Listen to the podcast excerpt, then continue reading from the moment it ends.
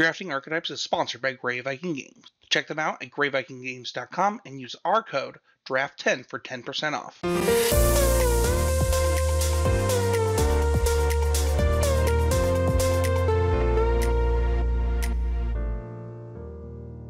Hi everyone, this is Sam Black. Uh, welcome to Drafting Archetypes. This week we are going to be discussing Green White in Adventures in the Forgotten Realms. For anyone who is a patron of Drafting Archetypes, my notes for this episode uh, are available on patreon.com slash drafting archetypes to uh, limited guru and above level patrons. So if you have that or are interested in signing up and want to follow along, pull up those notes now. For this week, I'm going to talk about green white. I started with red black because I feel like it's the most important archetype to understand in the format because it's the most powerful, most played, winningest. Even if you don't want to draft it, you need to know what's going on with it because most of your opponents, well, not most, but a plurality of your opponents will be drafting it. It provides a lot of context for like what you are going to need to face and what you're trying to beat in the format, even when you aren't drafting it. So, with that in mind, green white is, I don't want to say that it's like really the foil to red black because red black still seems to be favored. But as uh, Sierkovitz went over, I believe today for me, recently for people listening in the future on Twitter and on his own stream, uh, green white is allegedly the archetype that has the best win rate against red black. Also, uh, just one of the stronger archetypes, in my opinion, and an archetype that I've uh, had success with on my stream the last few days. I've trophied with it twice. Um, so you can check the VODs if you're interested in seeing some drafts uh, that were successful with green white. Before I get into anything else, I just want to touch on a really weird little note that follows from the mention about uh, coverage of green white, which is that uh, has access to kind of more depth of data in 17 lands than uh, the average consumer and went over stuff like the cards that have the best win rate against red black and the card the single card in the format that won the most won at the highest rate when drawn against red black was you're ambushed on the road. It gives a creature plus one plus two or returns a creature you control to its owner's hand which is the fifth best white common in green white, which is to say it's a card that is probably better than a lot of people think it is. It's not played anywhere near that much. Not an especially good card. Um, it's you know, it's not a bad card. It's fine to put it in your deck, uh, even ignoring the fact that it's specifically good against red black. But like, even though it wins a lot against red black and red black shows up a lot, its stats still aren't that good. Despite all of that, it manages to win more than all the super powerful mythics, just every great card. If nothing else, the card that overperforms most against red black, but also just, you know, really a, just a card to think about and maybe take or play a little bit more often. It's certainly a card that you'll have the option to play, and you might want to take advantage of that somewhat more often than you might otherwise. As far as why that's so good against red black, obviously it um, the plus one plus three part is going to generally counter most red removal spells uh, by getting you more t- enough toughness that it's not going to kill you. And then if that doesn't work, you can dodge any removal spell or price of loyalty by picking up your creature.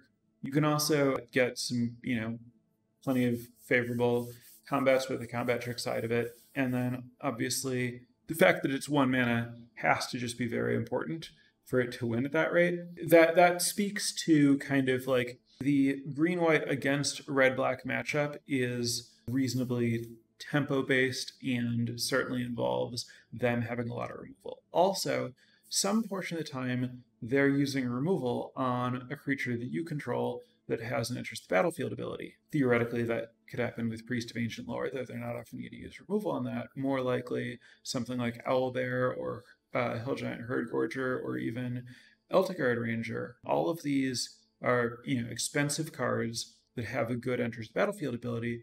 And when your opponent uses a removal spell on them, uh, if instead of it dying, you pick it up and cast it again, you get the enters the battlefield ability again. That's a really big difference, especially if they were going to be taking it with price of loyalty and sacrificing it.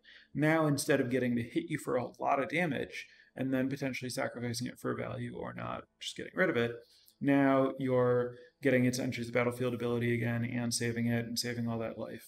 So definitely something to watch out for, especially the more big stuff you're playing. I think that there are several different ways to draft red black in terms of like, are you more like low to the ground aggro, or are you more like grindy big stuff control with a lot of late game? Green white is strong because it um, can also exist at a lot of different points in the curve and uh, prioritize different game plans the more you're doing that big stuff, I think the more important it is to have uh, ambush on the road so you don't get really destroyed by your, you know, those expensive cards getting killed or especially stolen.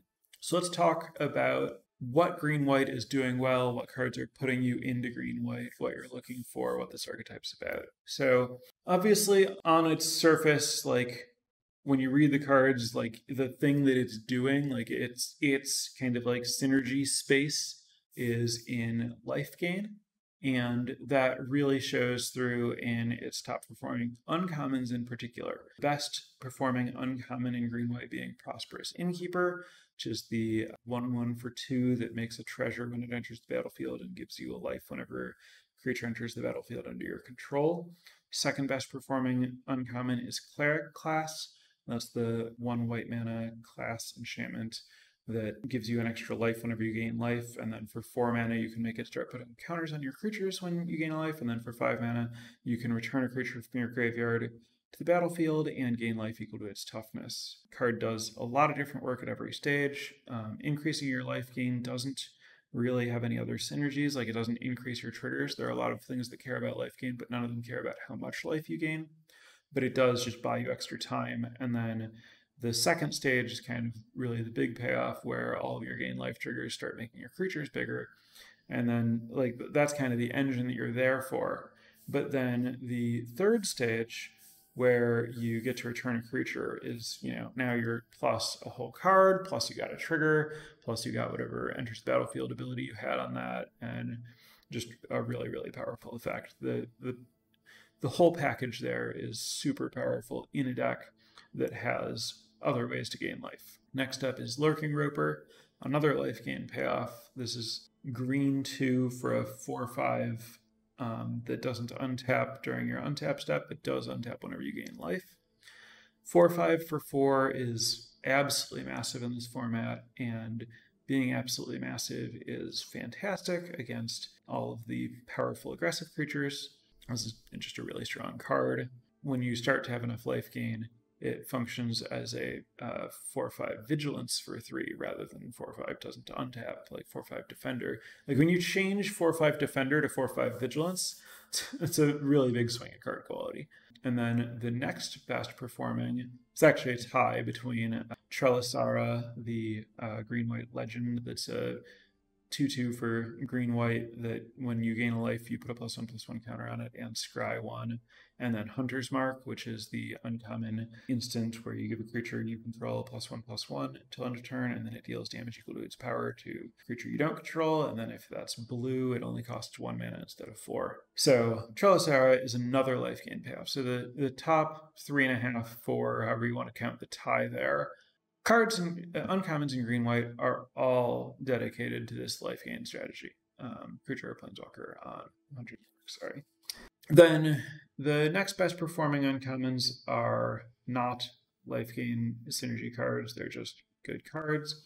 White Dragon. And then the next couple are really interesting to me. Portable Hole, which is narrow enough removal spell that can be a little bit tricky to evaluate. Um, in some limited formats, this would be pretty good. In some formats, it would not be that good. Here, one and two mana creatures are really important. There are a lot of them that are really good. So basically, every deck does have one, one and two mana creatures you can kill with this.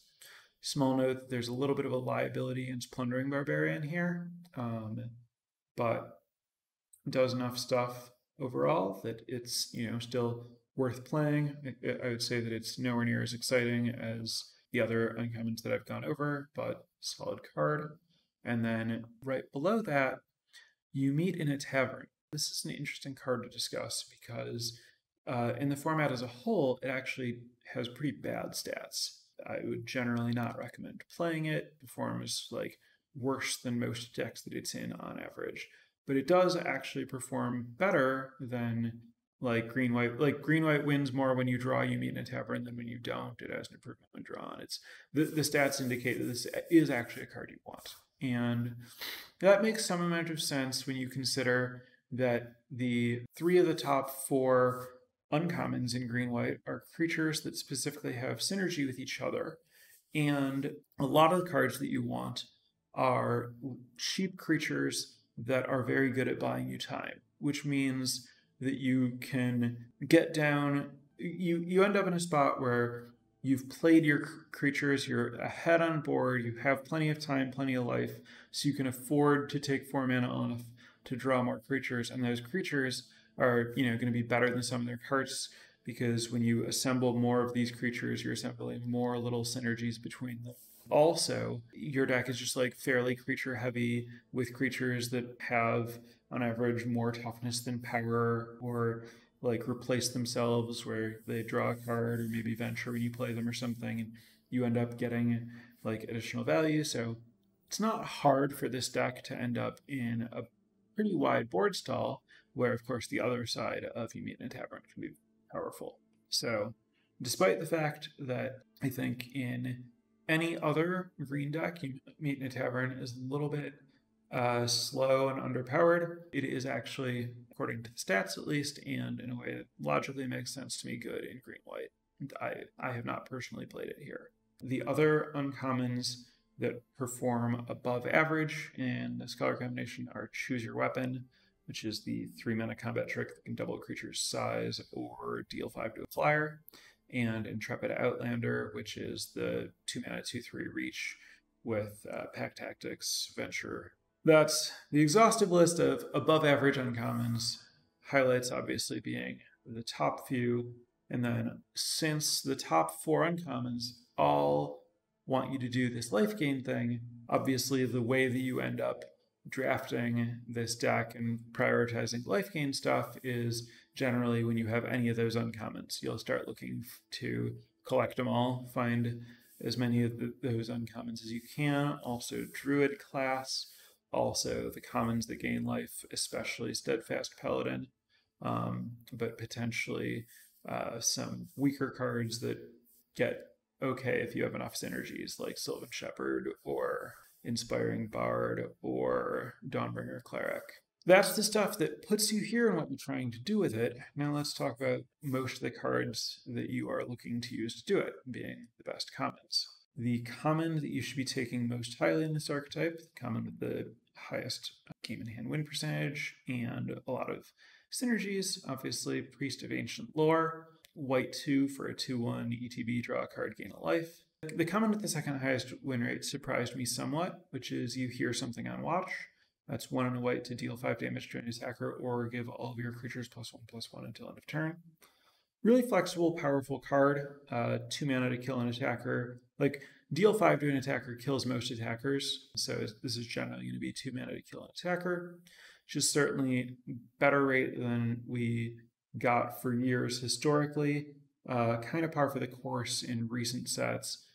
But then this also has the secondary mode where you can use it on offense, get a lot of value out of it if uh, you have a lot of creatures in play, which obviously, as discussed with You Meet in a Tavern, is somewhat likely to happen with this deck especially when you're on the more controlling version of this deck where you're just like looking to buy time for some of the larger creatures here. Basically, one way to play this deck is just all in synergy. Find every life gain card you can. When this is open and a lot of the good uncommons are open, that's really what you want to do. You just want to like really, really maximize that.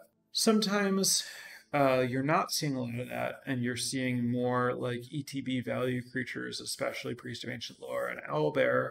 And then you're kind of just looking to like grind people out and just like generally just go like, okay, here's a creature that you have to deal with that didn't cost me anything, uh, didn't cost me a card, and then like do more of that. You hear something on watch is really, really good in that second version of this deck, where because you're getting card advantage from these like ETB creatures, um, you're really happy to have a cheap one for one that'll buy you time to play more owlbears, then it's going to be less good in the like high synergy deck where you don't really want to draw a one for one that's not contributing to your synergy because your cards are all better the more of them you have working together. I guess kind of the distinction here is plays really well into the small game versus large game distinction that I talked about in the past, where Owlbear is a card, while it makes the game larger because it draws a card, it plays better in small games. Um, it's kind of just a powerful self contained threat, and the smaller the game is, the uh, more impact getting up that one card is. So Owlbear wants you to be doing a lot of trading and making the game small. Whereas a card like Celestial Unicorn, the three mana, three two that gets a plus one plus one counter whenever you gain a life, wants a big game in that it wants you to have a bunch of other things that work with it that are gaining life and making it bigger. And as long as you have enough synergy for it, it can, you know, attack into a lot of your opponent's creatures because it gets so big. The same is true of all the other synergy stuff, where because it all wants to be working together, it just wants you to have a lot of pieces. And that's something that happens in a large game. So there's kind of like big game green white and small game green white, where the small game is more attrition the big game is more engine And you hear something on watch, small game card, not big game card really high win rate, but not necessarily to be prioritized that highly in all versions of the deck.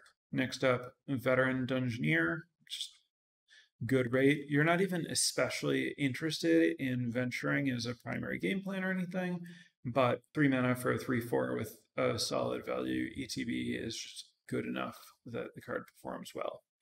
That wins only barely more than Steadfast Paladin, which is the 2 mana 2 2 lifelink. I would note that I personally would prioritize Steadfast Paladin over Veteran Dungeoneer when drafting at almost all points in the draft in green white, unless it's very, very clear that I have um, an unusually low amount of life gain synergies, and I'm more in the like you hear something on watch kind of deck. If there's any chance that I'm going to be looking for life gain synergies as a priority, I'm going to be prioritizing Steadfast Paladin over Veteran Dungeoneer. Next most winning common is You're Ambushed on the Road, uh, which I've already discussed. At this point, I want to point out that every single one of these top five uh, commons in green white are white. That should just tell you that you should expect to be uh, base white rather than base green most of the time and maybe says something about uh, the relative power level of the colors, but that's not especially relevant for, you know, when you know that you're drafting this archetype. The next four are all green. That's uh, Spoils the Hunt, which is the three mana creature you control deals damage equal to its power to a creature you don't control instant. Also, it gets plus one plus over each treasure you spend, but you're not going to be doing a lot of that in green white followed by Elturgard Ranger, which is the um, 4 1 reach ETB Mega a 2 2. Hill Giant Herdgorger, which is the 7 6 for 6 ETB gain 3. And Owlbear, which is the 4 4 draw card Trample for 5. All those have really, really similar win rates. It's interesting somewhat that Elturgard Ranger wins more than Owlbear. I think I and likely most others consider Owlbear the stronger card overall. Ranger does win only 0.2% more, so I would take that stat with a grain of salt. Currently, most of the time, I think that I would be prioritizing Owlbear ahead of the Ranger, but I could be wrong about that. Stats disagree. Follow your heart on that one. You know, think about your own experiences there. Be the tiebreaker since, you know, stats and I disagree and it's fairly close. Next up, Celestial Unicorn. Obviously, Actually, I should talk about Celestial Unicorn. So, this is a three mana two toughness creature, which is a category of creature that I was very uh, down on in uh, Strixhaven because there were just a lot of ways that your opponent could punish you for spending three mana for a two toughness creature, like by using a one mana removal spell on it. And this format has similar concerns where, you know, like Dragonfire exists and trades up, and then somewhat more importantly, improvised weaponry and precipitous drop both can kill three toughness creatures while generating value. However, both of those are sorcery speed.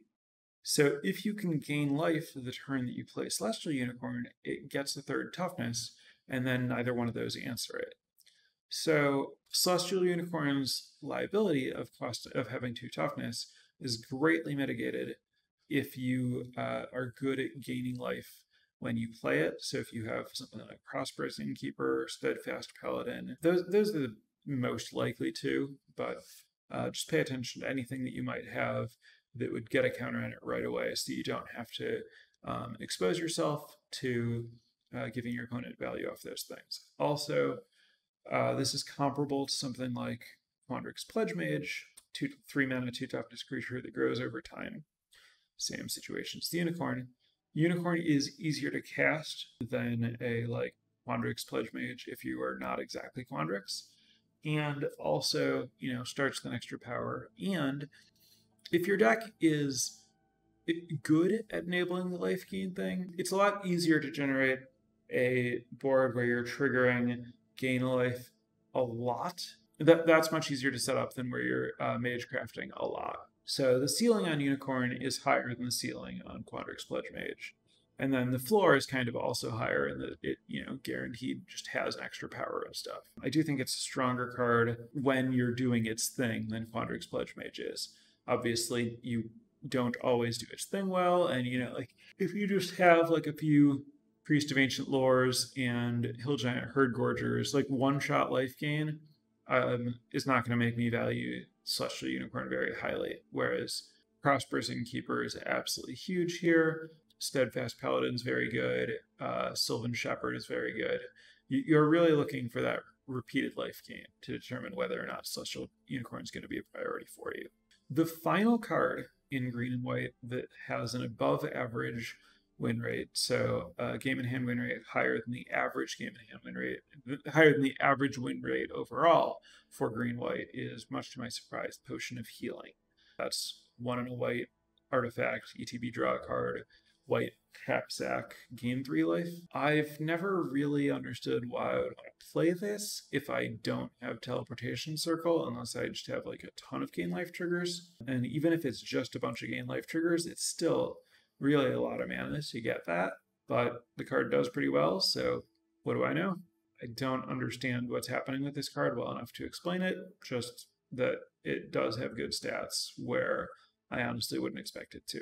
Next up, the cards that are played the most in this archetype that win less than the average amount this is in order of how much they're played, not in order of how much they win. Inspiring Bard, which doesn't perform very much worse than average, followed by Gnoll Hunter, which is worse than Inspiring Bard. It's kind of interesting to me that Gnoll Hunter's like below average. I'm still not going to be sad if I have Gnoll Hunter in my deck, but it is notable that this archetype in general doesn't use it anywhere near as well as like red green obviously, which is about trying to use it with combat tricks and stuff. This is less dedicated to that, and so it's more likely to just kind of like sit around and not contribute to any of your synergies. Minimum containment, which or minimus containment, I don't, I don't remember what it's called.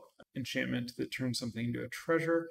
This card performs pretty badly, actually exactly as badly as Sylvan Shepherd. Both of them win 53.6% of the time compared to uh, Green White's average of 55.5.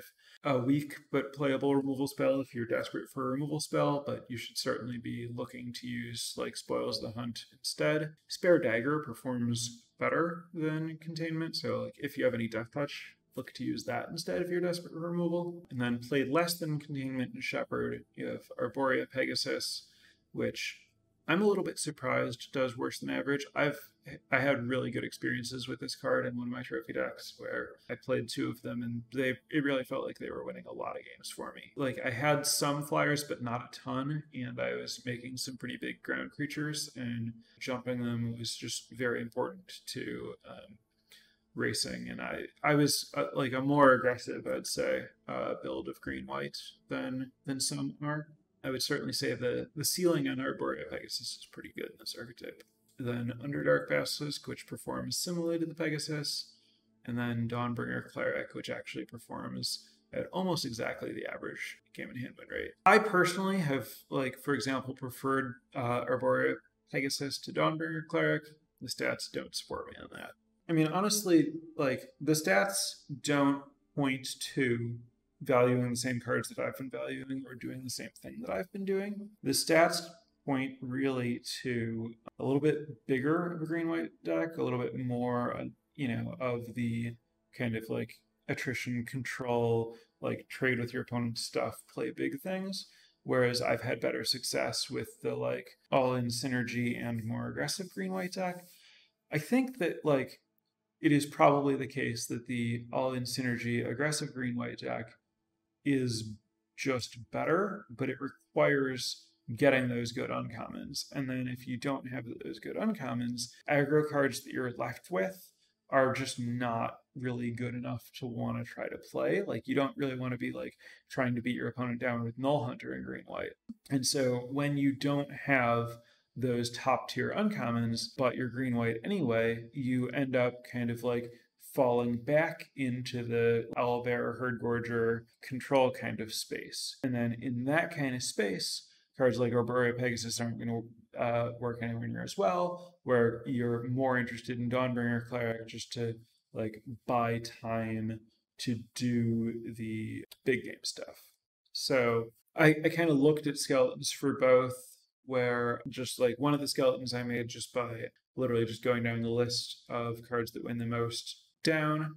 Um, so that deck ends up playing, uh, and then uh, putting two in if the card regularly tables, and putting one copy in otherwise. So that deck ends up playing like two ambushed on the road, one potion of healing, one here's something I watch, one spoils the hunt, steadfast paladin, dawnbringer cleric, priest of ancient lore, celestial unicorn, veteran dungeoneer, inspiring bard, a couple of Elturgard rangers, Herdgorger, and owlbear. Just a, I mean, obviously less synergy here because it's just the you know overall cards that win the most. A little bit of a top heavy curve for my taste, which I guess is you know points out that more expensive cards perform well. This is a similar phenomenon to what I saw with red black, where the expensive cards played out better than I expected. Like the, the cards that win more statistically suggest a higher curve than I found that I wanted. I think I'm inclined, realizing this, to think about the fact that, like, oh, there are actually a bunch of cards at the top that do well. You should probably not play very many of them, and then it's good when you draw them. But if you play too many of them, you're likely to just like get run over. And then that supports what I was saying about like, you know, drafting like Steadfast Paladin highly, especially compared to like a uh, Veteran Dungeoneer or something, because there aren't actually that many cheap cards that you want to play but I do think that having those cards hitting your curve is important. You know, you play some of that big stuff, but I think that I would not prioritize it as high as its win rate suggests just because you don't want too much of it in your deck, especially seeing how similar Elturgard Ranger stats are to Owlbear. Maybe you don't need to go really far out of your way to get an Owlbear because you can get a Ranger pretty easily and it's fine to just play that instead.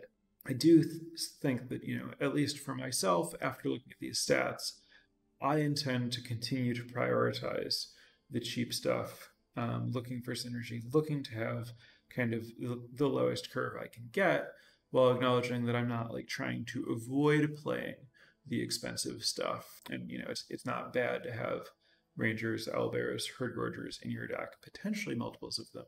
But I I, I still want to, um, for myself, prioritize the good early game and not falling behind, and then just kind of like have those there um, for you know strength in the late game if that comes up. Another card that I want to discuss that didn't appear on any of those lists is Ranger's Hawk. One one for one flyer, a three tap, and tap it and another creature to adventure. I believe I played two of these in each of the decks that I've trophied with that are green white last couple of days and I had good experiences with them. That I like to have a cheap flying creature that you can uh, put counters from cleric class on, and then also, as I talked about, the games can kind of lead to board stalls here, where you do have some like defensive creatures and some life gain. So like that leads to a game where your life total is higher, which makes it less likely that you know your you or your opponent are going to find profitable like alpha strikes it makes it a little bit more likely that you're just going to stare at each other. And then I've um, certainly played some games where I end up activating Ranger's Hawk some or a lot. The upside of 1 1 flyer for like good Battlefield Raptor style beats early in the game that um, can kind of transition into this like mana sink value roll later has been very worth having for me, despite the fact that it's not that played and its win rate not that high.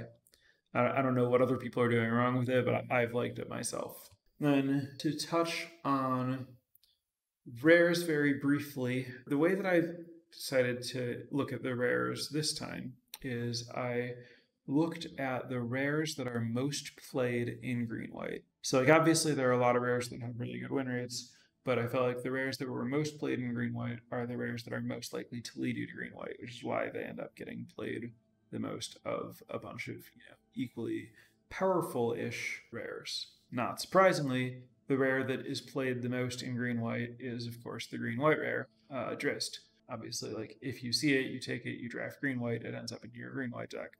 It makes a lot of sense. Followed by Ranger class, Teleportation Circle, which makes sense because uh, you know the like green also has good enter the battlefield abilities to go with your white enter the battlefield abilities. Then Froghemoth and Paladin class.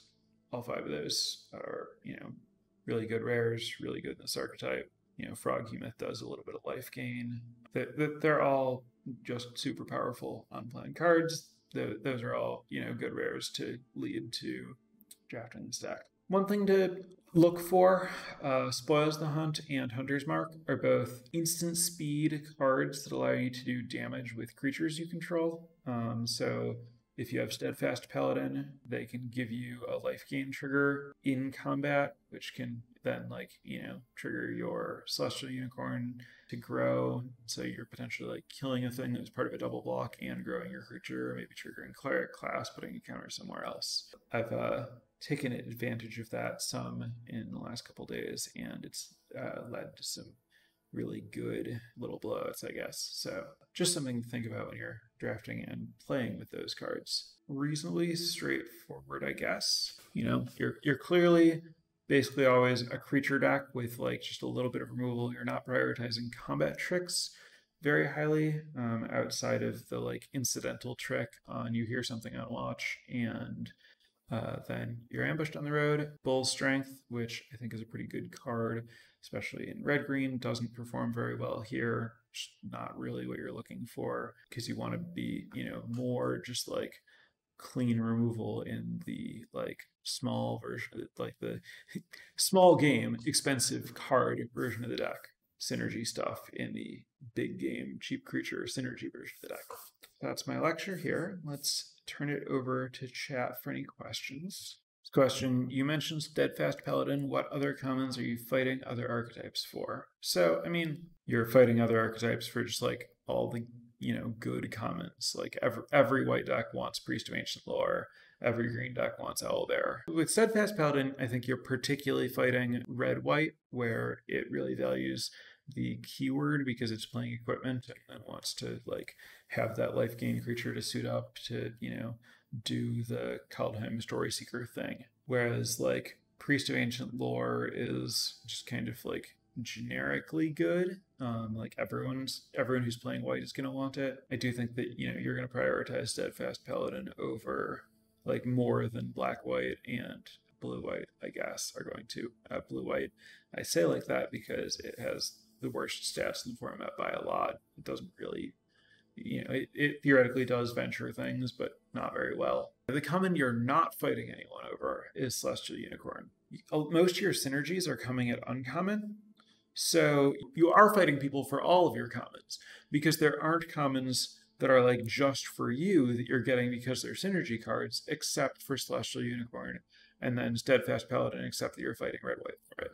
But like for the most part, at common, you're just looking for like generically good rate commons, and you're going to be fighting anyone who's in your colors for them. Next question: Where do you think green white most falls short? Slash, how should other colors seek to beat each deck? Kind of a big question, I think. But like, what does green white struggle with? When I've played green white, it's actually just like gone pretty well if things that you're doing are good. Similar to like red black where it's like oh well you can play prey on red black by doing this thing because it's doing this thing that's weak against this thing. But it's like, well, actually, there are a couple of different approaches to red black. And if you try to beat one of their like versions of red black, you're kind of like walking into what the other red black deck is doing.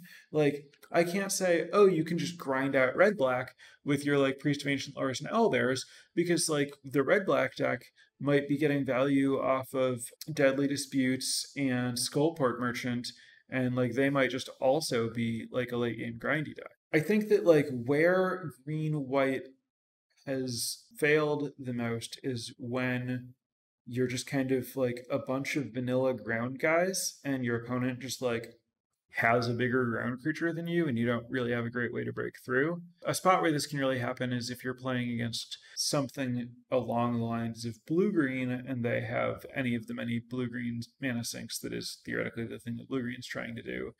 If they play, you know, just like a hill giant herdgorger and you don't and your creatures are all, you know, random veteran dungeon, dungeoneers and steadfast paladins and stuff. You know, once they stabilize for a turn or two and get start spending their mana on their mana sinks, that's when they're going to pull ahead. Which is why you know I think that you want some of that like Arborea, Pegasus, Rangers, Hawks type stuff to both, um, you know, in the Hawks case, be able to like also have your own mana sink, and then you know generally just like make it less likely you get bricked by flying over. Obviously, the more of the like synergy stuff you have, the more likely it is that you can just like power through any of those blockers rather than getting brick walled. But I think that there are times in green white, if the draft doesn't go super well, that your deck just ends up being a little too vanilla. Kind of the biggest weakness is when you are in that my deck is too vanilla space, you just run into like someone who is also, you know, bodies but better on a board stall than you are. Could be like anyone with any of the many ways of doing like persistent evasion or whatever. Or even just, you know, like a Boros deck that's putting an equipment on a thing, attacking, trading off, putting it on another thing, attacking, trading off. Understanding that kind of like your biggest weakness is your deck full of creatures, and then they can all end up being kind of vanilla-ish, especially the ones that are just like ETB do something, and then they're that that, that was what they did. That's kind of why it's like best if you can like prioritize these synergies to not get bricked or just make sure you have you know some removal or whatever. Also i think you know part of why green white does well against like is the best performing deck against red black even though it's not the best per- the second best performing deck is i do think that it's specifically good against red black because these like random like vanilla value dudes that you played are basically always live against them where they're not always live against other green and other white decks that um, might be doing something else to beat you in those board stalls.